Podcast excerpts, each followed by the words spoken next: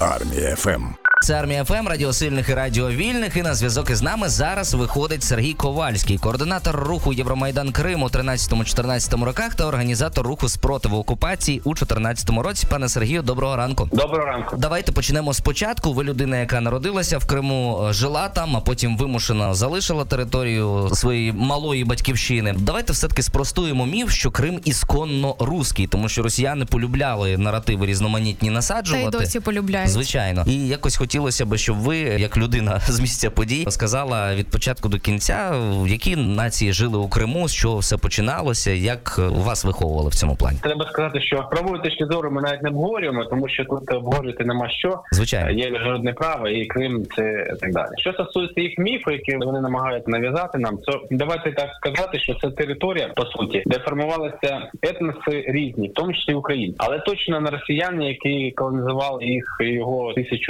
в 1783 році. Давайте так про життя в Криму писавши Геродот. Це скажімо, в 988 році хрещення прийняв в Корсуні князь Володимир. Зараз це Херсонес. Ну а це е, точно, і- тому що і я би тут Сергію, я читав різне з цього приводу, тому що дехто з істориків каже, що це е, так не було. Ви Ну, впевнені? історію, яку я читав, то вона по-перше, це так. по- по- По-друге, треба сказати, що і в ті, ті часи е, Москви навіть не існувало. Звичайно. Тому казати, і взагалі їх перший прихід це був окупація вже за часів Катерини 1700, в кінці 18 століття. З того часу починається їх взагалі там якесь. Тому е, давайте так. Більше того, Крим був завжди з'єднаний з Україною географічно. Тому казати про роль, скажімо так, українців там так, як назва України ми сформували 16, може, там 19 сторіччях, але ж нас називали казаками, русинами. Були часи, коли, звісно, Русичами. називали Русичами, правильно. малоросами. Були часи, коли у нас так намагались називати. Але я кажу про те, що це ж все таки ж ми, наші предки і так далі. Тобто казати на сьогоднішній день про те,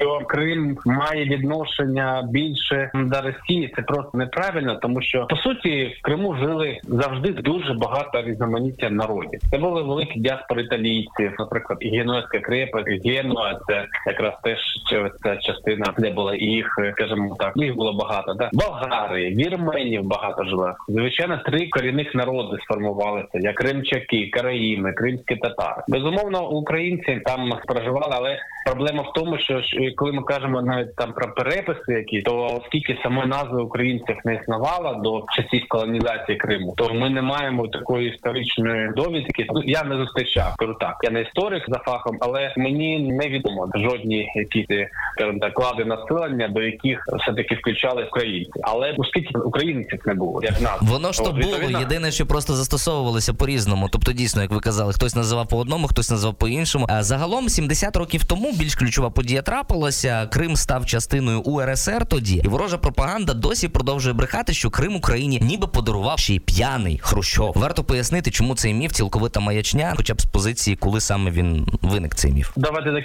чином. Після другої світової під час другої світової війни було знищено спочатку кримчаків в країні біля 80% корінного народу було знищено. Да потім було вивезено німців, італійців. Потім е, була депортація велика вірмен, кримських татар, болгари і так далі. Я вже про це е, казав. Повторюю, це все відбулося якраз в часи другої світової війни. От і Крим був спустошений людським ресурсом. Тобто, фактично, біля половини населення Криму було вивезено. Крім того, пройшла друга світова війна. Відповідно, економічно занепад Криму був колосальний. Росіяни тоді спробували все таки, так, колонізувати знов, завести ряд сел, але це закінчилось бунтами, перекриттям дорог. Вони навіть писали, от є наш кримський такий історик Павло Вольвач, що вони сприймали це як заслання по суті. Тобто нічого зробити, скажімо так, в дати якусь ради Криму в той час вони не змогли. Тому було прийнято рішення віддати його обміняти чи да, підпорядкувати його все таки у СРСР,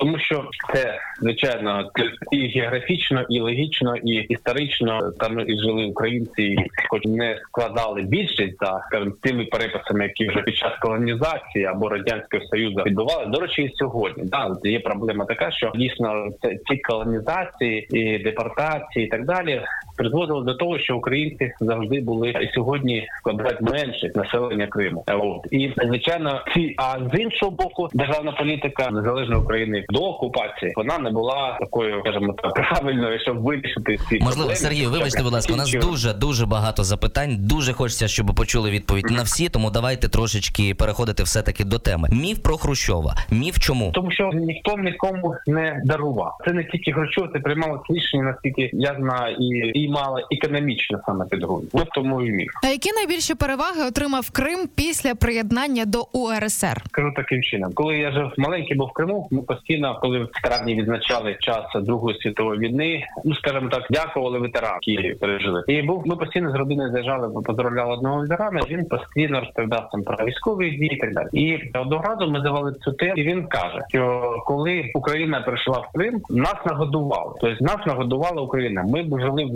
ніщиті в голоді. Оце його відчуття були щодо тих часів, коли Україна прийшла в Крим. Вибачте, ця інфраструктура, Кримський канал, вода, да, яка дала взагалі, скажімо так, і виноробство, і сільське господарство підняло в Криму економіку, дороги, санаторно-курортна зона, там ліса. Крим був спустошений навіть лісами. Було там зона Севастополя. Це все було, скажімо так, точки зору навіть екології посаджено вже Україною. Тобто українці працьовитий народ і все таки переселяли, вправляли в Крим піднімати, скажімо так, економіку людей, які вміли працювати, хотіли, і фахово. Тому звичайно, той Крим, який зараз ми знаємо, де український Крим, це зроблено руками і потом, кров'ю, вибачте, українцями. В радянські часи ніхто там не стимулював умовно там вищою зарплатньою і так далі. Лише да як правило, це знаряд вперед і працювати. І знову ж таки, будівництво інфраструктури. Ми розуміємо, що це дуже складна робота, яка треба було зробити п'ятирічку, певну так е, і відповідно е, витягували все, що можна з людей. Звичайно, ну а загалом, якщо згадати події десятирічної давнини, коли росіяни вторглися до Криму у вигляді зелених чоловічків, це вже було на вашій пам'яті дуже добре, тому що ви були активним учасником подій проукраїнських у Криму. Давайте тоді згадаємо, які були тоді настрої мешканців Криму, який спротив чинили місцеві мешканці окупантам. Тому що спротив був, кажуть, що його було мало, але він був насправді і немало. Проти в Криму був один з найбільших ніж в інших регіонах. Треба сказати, що він був консолідований і, громадське суспільство, люди. Я скажу так, перший захід, коли ми провели, да ми навіть не очікували, що просто там написали Фейсбуці, ми маємо вийти і так далі. Це ще було щодо Євромайдану, щодо бажання все таки жити в цивілізованій частині світу, з цивілізованої частини світу. Прийшло 300 людей, просто там на ввечері написали в Фейсбуці, 300 людей прийшло на перший захід. Ми зібрались і пішли ходою до представництва президента в Криму. І до нас по дорозі доєднувались люди. Там до кінця е, вже ходи було десь більше більше людей. Це настрої, які були на той час. Потім, звичайно, коли ми кажемо про час саме спротиву, вже коли зайшли російські війська до факту, да вони без шевронів заходили, як завжди в своєму стилі. Але тоді людей була певна наляканість. Тобто люди не хотіли Росії, по суті, не хотіли війни, не хотіли звичайно, що хотіли жити мирно. От і оцю наляканість вони намагались виконати. Але я хочу сказати, що найбільший мітинг, який відбувся, ну скажімо, такий стихійний, це були вже в умовах окупації, тобто, вже коли скажімо, вони були і військові, і всюди захопили аер- аеропорт, і зв'язок, і так далі. В той час це було 9 березня, і прийшло біля двох тисяч людей. Деякі там кажуть більше. Ми оцінюємо десь біля двох тисяч людей. А на мітинг вдумайтесь, два тижні окупації, два тижні окупації, і це мається на увазі не в таку активною, де вже їздять російська військова техніка, техніка і так далі. І люди виходять на до дня якраз біля пам'ятника Шевченка, виходять на мітинг, діти, жінки, е, молоді, старі. Я скажу, це було щось неймовірне для мене. На жаль, у нас такий міф намагалися дивитися. Тут була війна інформаційна росіян і ворогів з нами. Вони намагались нав'язати міф, що ніби всі за Росію. Але я хочу сказати, що ми умовно проводимо якісь акцію там 7 березня, умовно біля військової частини. Підтримую наших військових, щоб вони чу- відчували підтримку, поки немає визначення у державної влади на той час. І під'їжджають два автобуса, виходять ці, скажімо так, казаки чи ті, які звали Росію. Мгм. От ми до них з журналістами підходимо, кажу, слухайте, та вони ж знаєте, говор не як в Криму говорять, а видно, що вони за- заїхали з Росії. От. Ряжених Е, було багато, паспорта зрозуміло, Сергію. Да. Я просто Покажіть паспорти українські. Ви ж ви громадяни чи ні? В них ніколи не було українських паспортів, їх завозили. Тобто за Україну виходили люди. Так, це було дві тисячі. Лише сімферополя, по всім там Криму відбувалися ці акції. Сергію, питаннячко іншого плану. Скажіть, будь ласка, скоренько зараз просто два слова. Які зараз настрої у Криму чи чекають Україну там, за вашими даними? Крим зараз дуже складній інформаційній війні. Я скажу так, коли е, там навіть е, закривається закрити все, що можна, і не намагаються страхами людей, такими, знаєте, все таки переконати те, що Україна прийде і їх знищить. От тут є така одна проблема, де вони намагаються зробити все можливе для того, щоб створити з нами кримчан, зробити ніби зрадниками. Ви ж зрадили їх, вони вас прийдуть і будуть вбивати. От такий міф вони намагаються нав'язати. Але звичайно, коли відбуваються позитивні події, як звільнення то Херсона і так далі, ці настрої різко, скажімо так, впливають. І були такі часи, коли в принципі я по своїм там деяким знайомим родичам, які які там залишились, вони то більше половина людей все таки чекали Україну і вже думали, що воно відбудеться найближчим часом. Зрозуміло,